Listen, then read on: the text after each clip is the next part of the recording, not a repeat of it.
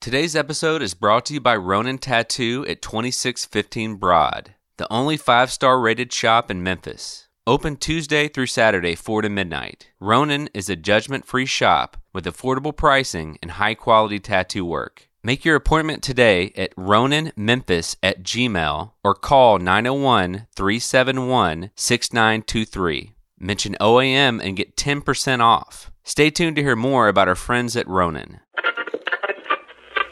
The O A M network dot com. Power to the podcast. Uno, dos, one, two, tres, cuatro. Today's special is Memphis Soul Stew. I can't stand the rain. Oh, I'm warning it. Better beat it tight. Memphis, I can't get enough. M E M P H I S, I'm a rep this here till I walk up on death. Down in Memphis, yeah, Memphis, Tennessee, Memphis, Tennessee. nine oh one Shelby Drive, look alive, look alive. Down in the sweet old Memphis, Tennessee, y'all. Down and down, down in Memphis, Tennessee, now.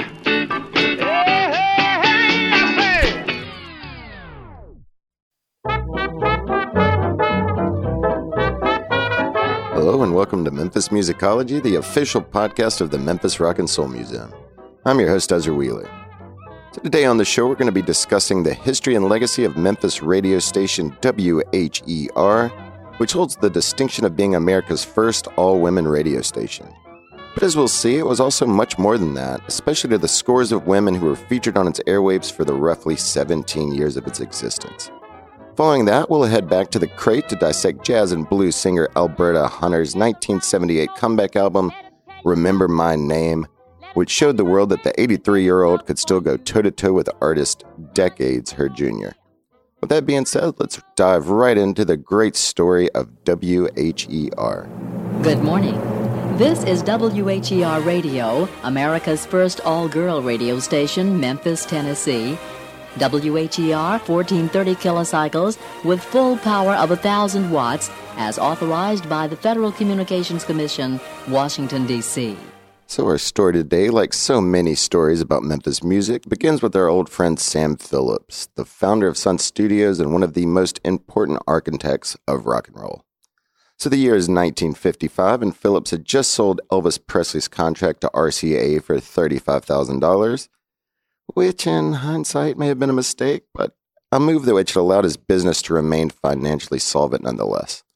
That money also allowed Phillips to invest in a lifelong dream of his, which was opening a radio station that he hoped would be as revolutionary and disruptive as his recording studio had recently proven to be. So recognizing that he would need some uh, financial assistance, you know, with getting this novel concept off the ground, Phillips reached out to his friend and fellow businessman Kemmons Wilson, who at the time was operating a small family hotel chain out of Memphis called Holiday Inn. Sure you've never heard of it. Anyway, Kemmons Wilson agreed to assist financially, but more importantly, perhaps, he offered up a space in one of his Holiday Inns to serve as the station's headquarters. So let's listen to a quick clip of Sam Phillips talking about the new space, followed by a few of the earliest W H E R D Js. So this clip, along with most of the others that we're going to hear today, is taken from the excellent radio series Fugitive Waves. Our studios were in the third Holiday Inn that was built in the world. I wanted to be in the Holiday Inn because it was just something about it. Such a real new concept. Well, we had a little tiny reception office, just itty-bitty. The sales room, my word of honor, was forty-two inches wide. The little studio had a name. It was called the Doll Den. Oh, yes, the Doll Den. That was the one where the sales were. It was pink and purple in very delicate colors. It was decorated and painted like a dollhouse. Propaganda was the newsroom. Equipment. Equipment was bras and panties and holes. We had a little clothesline. They had all the little unmentionables. Just something to make a little fun thing. And people come up and they say, oh. The other stations thought we were nuts. You know, I mean, they didn't do anything even close to what we were doing. It wasn't anything but fun. That's what it was. But now, don't take me wrong. it was serious business, too. So as you just heard, the station's headquarters was unorthodox in several ways, but pastel colors and hanging bras were just the beginning. So an early article about the city's newest station had this to say, quote, "The studios and offices have been feminized from front door to rear exit. The disc jockeys are called jockettes. The studio is known as the doll's den. The control rooms are called playrooms. The hallway is mirrored. The equipment room has been decorated with murals depicting the evolution of feminine clothing. The stationery is perfumed. The advertisers are listed in a date book, and the exit to the parking lot is lettered bye-bye till next time." End quote. But even the flamboyant and, let's be honest, perhaps condescending design of the studio paled in comparison to the radical experiment that was happening within its walls. So as Sam Phillips recalled in nineteen sixty, quote, "When I started W H E R, people thought I had rocks in my head. A girl could do a cooking show, but no one thought girls could handle hour-to-hour programs and commercials. I felt differently."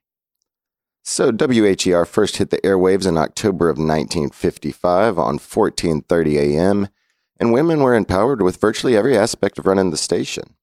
So on the air, the so-called jockettes, which actually included Sam Phillips' wife, Becky, who read the news, conducted interviews, and of course spun some of the popular records of the day. Um, thought it was notable they actually played a lot of tunes from black artists who rarely got airplay on the other white stations at the time. So women were also, you know, other than being the voices on the radio, in control of the behind-the-scenes tasks, like production, sales, uh, and all the other numerous roles that have to be filled in order to run a successful station. So in other words, W H E R was really much more than just a, a novelty or a weird ploy. It was a really an intentional and deliberate attempt to empower women in the media in ways that had rarely, if ever, been attempted. So in an interview from the time, then program director Dorothy Abbott said, quote, "We are not trying to prove that we we can get along with in a world without men. We are simply trying to prove that when a group of women make up their collective minds, that they are going to do something successfully, no force on earth can keep them from it." So who exactly were the women who helped put Sam Phillips' dream and Dorothy Abbott's prediction into place? The answer, of course, is not simple. Um, many women walked through the doors over the years. All of them contributed in their own way, but certain figures do emerge as particularly important. One of the women was Dorothy Abbott herself, uh, who was known as Dottie by her listeners and co-workers. So let's take a quick second to listen to some of those women speak about Dottie's important role at the station. Dottie Abbott, she was the one that was really the heart of the radio station. She was our boss. Dottie Abbott drove convertible all the time, so did I. We would go to Nashville to the D J conventions. We would be the most popular gals there. We were the only two. Dottie wore black dresses. She walked around all the time with a cigarette dangling in her lip and ashes all down the front of her dresses. And she would put a cigarette between her teeth, and she would tell us, "I want you girls to get out here now and sell some time." And she'd be straightening her blouse, and she had big boobs, and, and she would always be pulling at her girdle. Dottie Abbott, she was a very career-oriented lady and did not have any children. I, Dottie never married. I don't know why, she just never married. So, uh... another one of the indispensable women at W H E R was Sam Phillips' wife, Becky, who apparently was instrumental in helping him develop the idea for an all-women station from the very earliest days. And as I mentioned right before, Becky Phillips was also one of the station's earliest on-air personalities, and importantly, one of the few women who had previous broadcasting experience. So in fact, she and Sam had originally met at a radio station in Alabama where she was working. So once again, one of the few who had done it before. Sam said he was inspired by Becky's, quote, innate, innate spirit, spirituality of the presentation, which is, you know, a, a Samite if I've ever heard one. And he said that that was uh, just her, her on-air personality and the way she read. He was what allowed him to think of W H E R and believe that it would not be a success without her. So in the following years, Becky would work as program director and on-air personality, and also a trainer to all new announcers. Before we continue, let's listen to a brief interview with Betty Berger, who was one of the many women who got their start in broadcasting under the tutelage of Becky Phillips. My name is Betty Berger. My career started in nineteen fifty-six when I went to work for W H E R. Sam's wife, Becky, has a beautiful radio voice. And I think Sam recognized that, thinking, well, what would that sound like? Women playing records and music and talking and saying commercials and doing the news. That's it's different. So it should be noted that Betty Berger herself, who we just heard from, was also a bit of a female pioneer, pioneer in Memphis, and not just for her role in W H E R. So without digressing too much, I do want to point out that Betty and her husband were the owners of the Plantation Inn Club in West Memphis, where many, many of the soul icons of the sixties and seventies got their start. Um, she was also a successful songwriter and booking agent a little later in life, post-W H E R, and represented high-profile clients such as Charlie Rich and Willie Mitchell. In fact, her contributions to Memphis music were significant enough, I noticed, to garner an entire chapter in the book, Tennessee Women, Their Lives and Times. So certainly somebody to look a little bit more into. Anyway, a final W H E R personality that I think is worthy of highlighting is a woman by the name of Vida Jane Butler, Vida, excuse me, Vida Jane Butler, although listeners of W H E R would have known her as Janie Joplin. So Butler, who remained at W H E R for pretty much the entire lifespan of the station, was one of the station's most popular D Js, and was really uh, known for her positive and cheerful attitude. Furthermore, Butler was probably the station's most valued copywriter, and the commercials she produced sparkled with her wit and creativity. So following the shuttering of W H E R, Butler went on to work for station W H B Q, where she remained until her retirement. And during that stint, she won numerous awards for the uh, commercial spots she wrote, and she was often nominated in and participated in the Clio Awards, which were the highest honor in advertising. So quite a legacy. Anyway, let's hear a little bit from Butler, or Janie Joplin as she was known, talking a bit about her career and the things she learned while at W H E R. This is Janie Joplin. It seems like every job I ever had, I had earphones on. I started out when I was very young working at the phone company. I worked in a long line of ladies sitting in a high chair. We would sit with a little plug in our hand and look for a red light, and when it came on, we'd plug in and say, long distance. My name at the time was Vida Jane Joplin, and Dottie said to me, now we've got to decide what to call you. We cannot have an announcer on the air called Vida Jane. Maybe it just sounded a little too old-fashioned, Vida Jane. Sound a little too Southern, surely. You weren't supposed to sound really Southern. You just were not supposed to be drawling. You were supposed to talk radio talk, pronounce all your I and G's and put the S's where the S's ought to be at the end of the word. I had to practice to be on the air.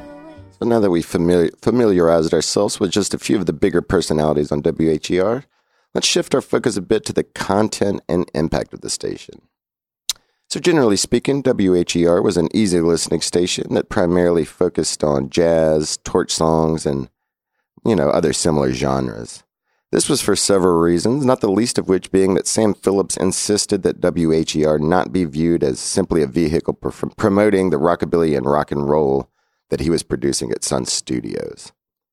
So to quote Sam, uh, quote, I didn't want anybody to think we were building this radio station to promote Sun Records. Now believe me, I love rock and roll. I loved it then and I love it now. But I knew that the concept we had for the station was that we were not going to use any of my great rock and roll records. So there was also an apparent dearth of so-called album music being played on the radio at Memphis at the time, and uh, Sam felt, you know, that it, that that hole could and should be filled. But it was Becky Phillips ultimately who had the final word on the station's playlist, and she would apparently immerse herself in the new releases of the day with an eye towards two things, tempo and language. She insisted that W H E R played nothing with any profanity. That being said, the women, according to those interviews I heard, were not above sneaking in some tracks that Becky likely would not have approved of. Anyway, as W H E R gained popularity among Memphians, other stations began to take note, with some stations around the nation even emulating their format, although few if any went as far as staffing every position with women. The popularity of the station also meant that the Jockettes were minor celebrities in their own right, um, which opened up a lot of opportunities for them. They got you know, hosted local talent shows, things of the like, got to go to the exclusive parties, and even Elvis Presley was a fan and went as far as inviting some of the talent to visit him at his Graceland home. Anyway, as the nineteen fifties rolled into the more volatile decade of the sixties, kind of forced innocent sweetness of W H E R quickly became a bit outdated. But luckily, the tenacious women of the station were quick to adapt to their rapidly shifting surroundings. Um, as Memphis became a focal point of the civil rights movement, every media institution in the city was pretty much called upon to report from the ground, and this ended up including the women of W H E R. So although on-the-ground journalism and reporting was certainly not part of their expertise or their day-to-day routine, nor were many of the women, according to their to themselves, too political or involved, they did show a willingness to go outside of their comfort zones and to kind of express opinions that were not necessarily shared by a lot of their majority white audience. This became especially true in the wake of the assassination of Doctor King, which really seemed to awaken a new sense of journalistic and moral responsibility amongst the women. So in an interview, one of the D Js recalled, quote, "Memphis had this story about itself that everything was separate, but it was equal. And when the spotlight got turned on the segregated city that Memphis was, it was obvious that it wasn't equal at all." So as expected, the women would often receive angry phone calls from listeners, often about their new, their news coverage, but sometimes even in reference to their musical choices. So here's D J Betty Berger in an interview recorded at the Rock and Soul Museum discussing one such instance.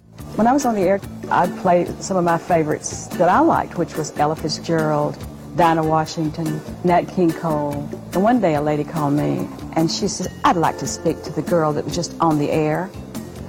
And I said, uh, th- she, this is she. She said, "I would like to tell you that you do nothing but play black music," but she didn't say black. "And I want to report you to your boss." And I said, "You don't like it?" She says, "No, I don't." I said, "Then push the button next to you." The button right next to her, of course, being the, the phone receiver to, in the phone call. Anyway, W H E R continued to successfully operate through the tumultuous sixties into the early nineteen seventies and continued to provide a launchpad for ambitious women broadcasters and as an inspiration to the thousands of listeners. Ironically, it was as the women's movement began to hit its peak in the early nineteen seventies that I guess the novelty of women holding traditionally male jobs began to decline a bit, as did the market for smooth, easy listening formats. As a, re- as a result, W H E R changed its call letters and began hiring men um, in various roles. So for all intents and purposes, this marked the end of the W H E R era, but certainly not before the station had helped to radically shift the media landscape, not only in Memphis, but truly across the nation. Before we wrap up, I want to give Sam Phillips one final word. There was just something special in the air when W H E R was on the air. And there was something special about being inside of that radio station, too, when it was taking place. And it was not, I'm, I'm telling you, it was not a novelty very long. It was a novel idea. I mean, you know, W H E R was an embryo of the egg, because there wasn't anything else like it in the world.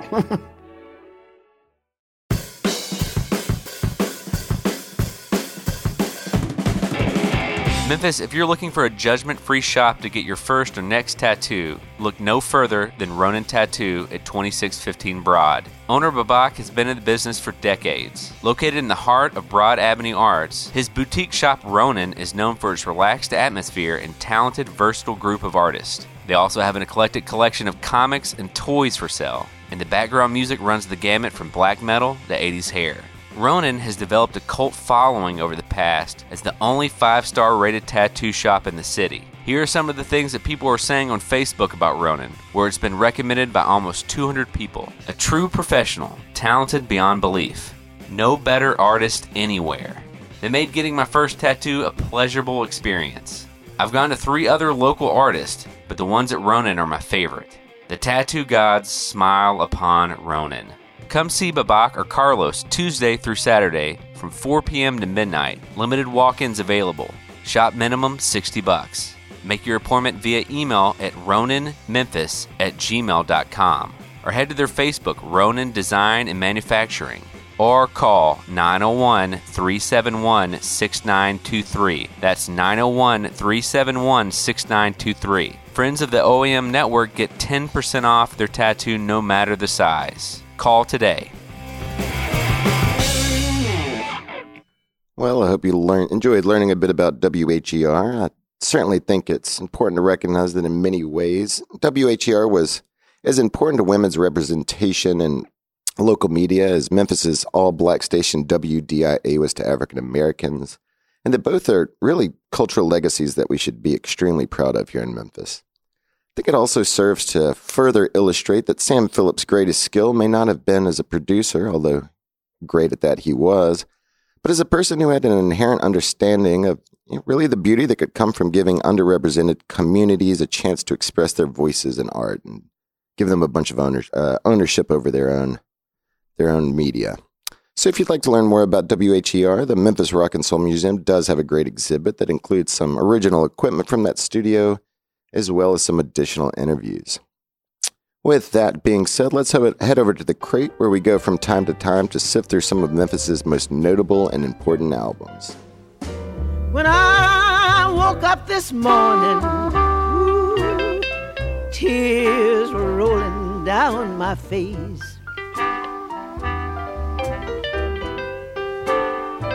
When I woke up this morning, Lord, tears were rolling down my face.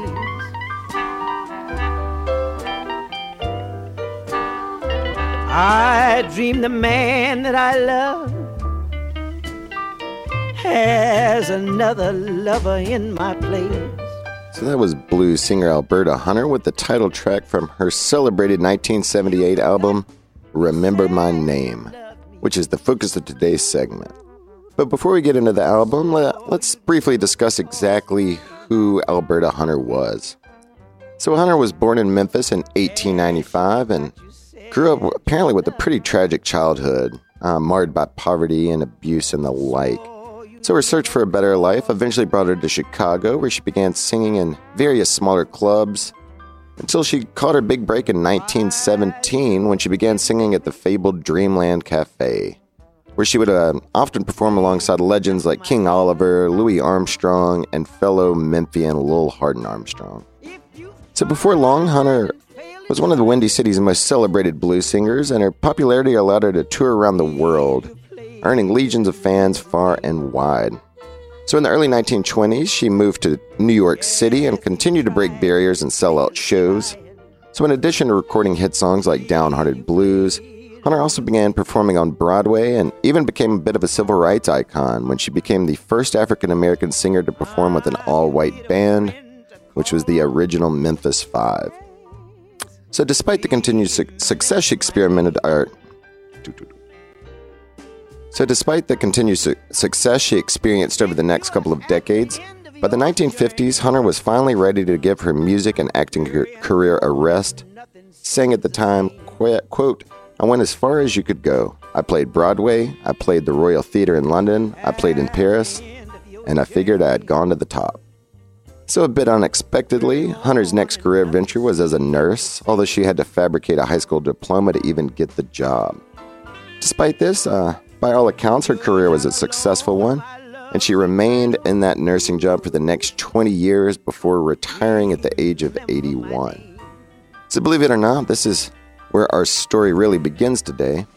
So as a retired octogenarian, uh, Alberta Hunter made an unexpected return to music, first as a regular performer at the New York club Barney Josephson's Cookery.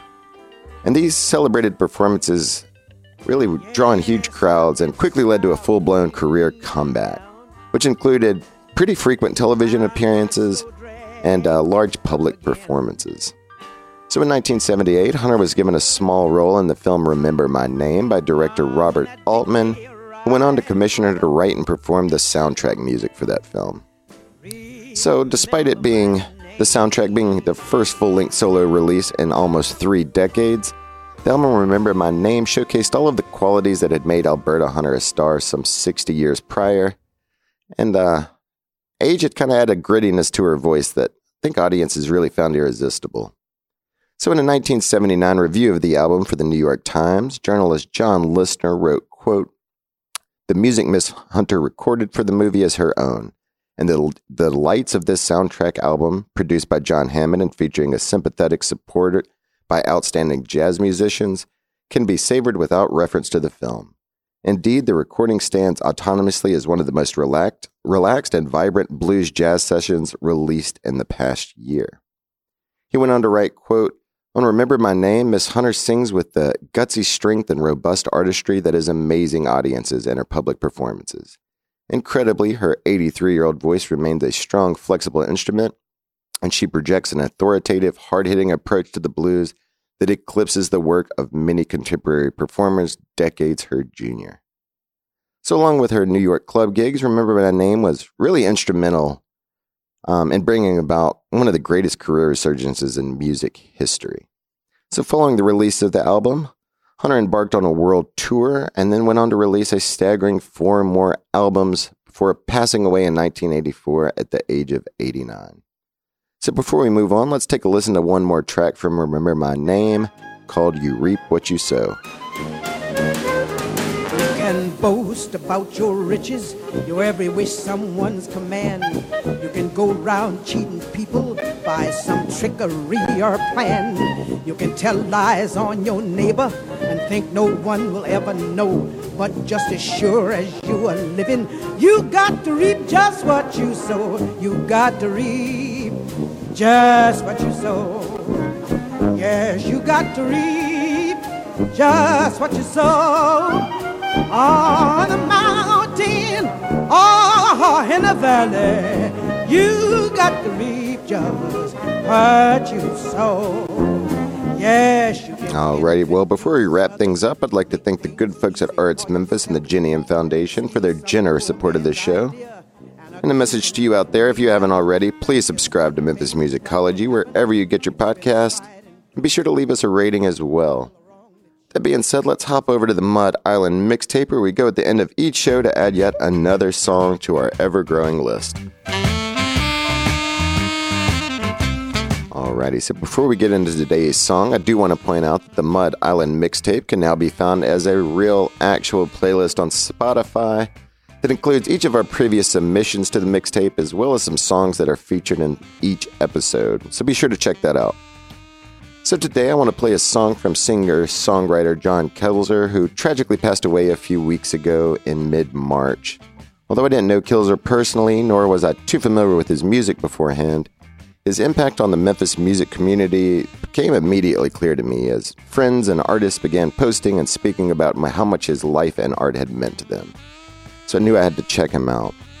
Anyway, earlier this year, John released a new album, Scars, that featured the hauntingly beautiful track Hello Heart, which is what I'd like to play today. So if you want to learn more about John Kilzer's life and career, I'd highly suggest that you check out some of the many heartfelt obituaries that have come out from his colleagues and friends in the last few weeks. Definitely some great ones. And suffice to say, he lived quite a life and will re- be remembered fondly by many. Anyway, without further ado, here's the late, great John Kilzer with his twenty nineteen track, Hello Heart. I'll catch y'all next time.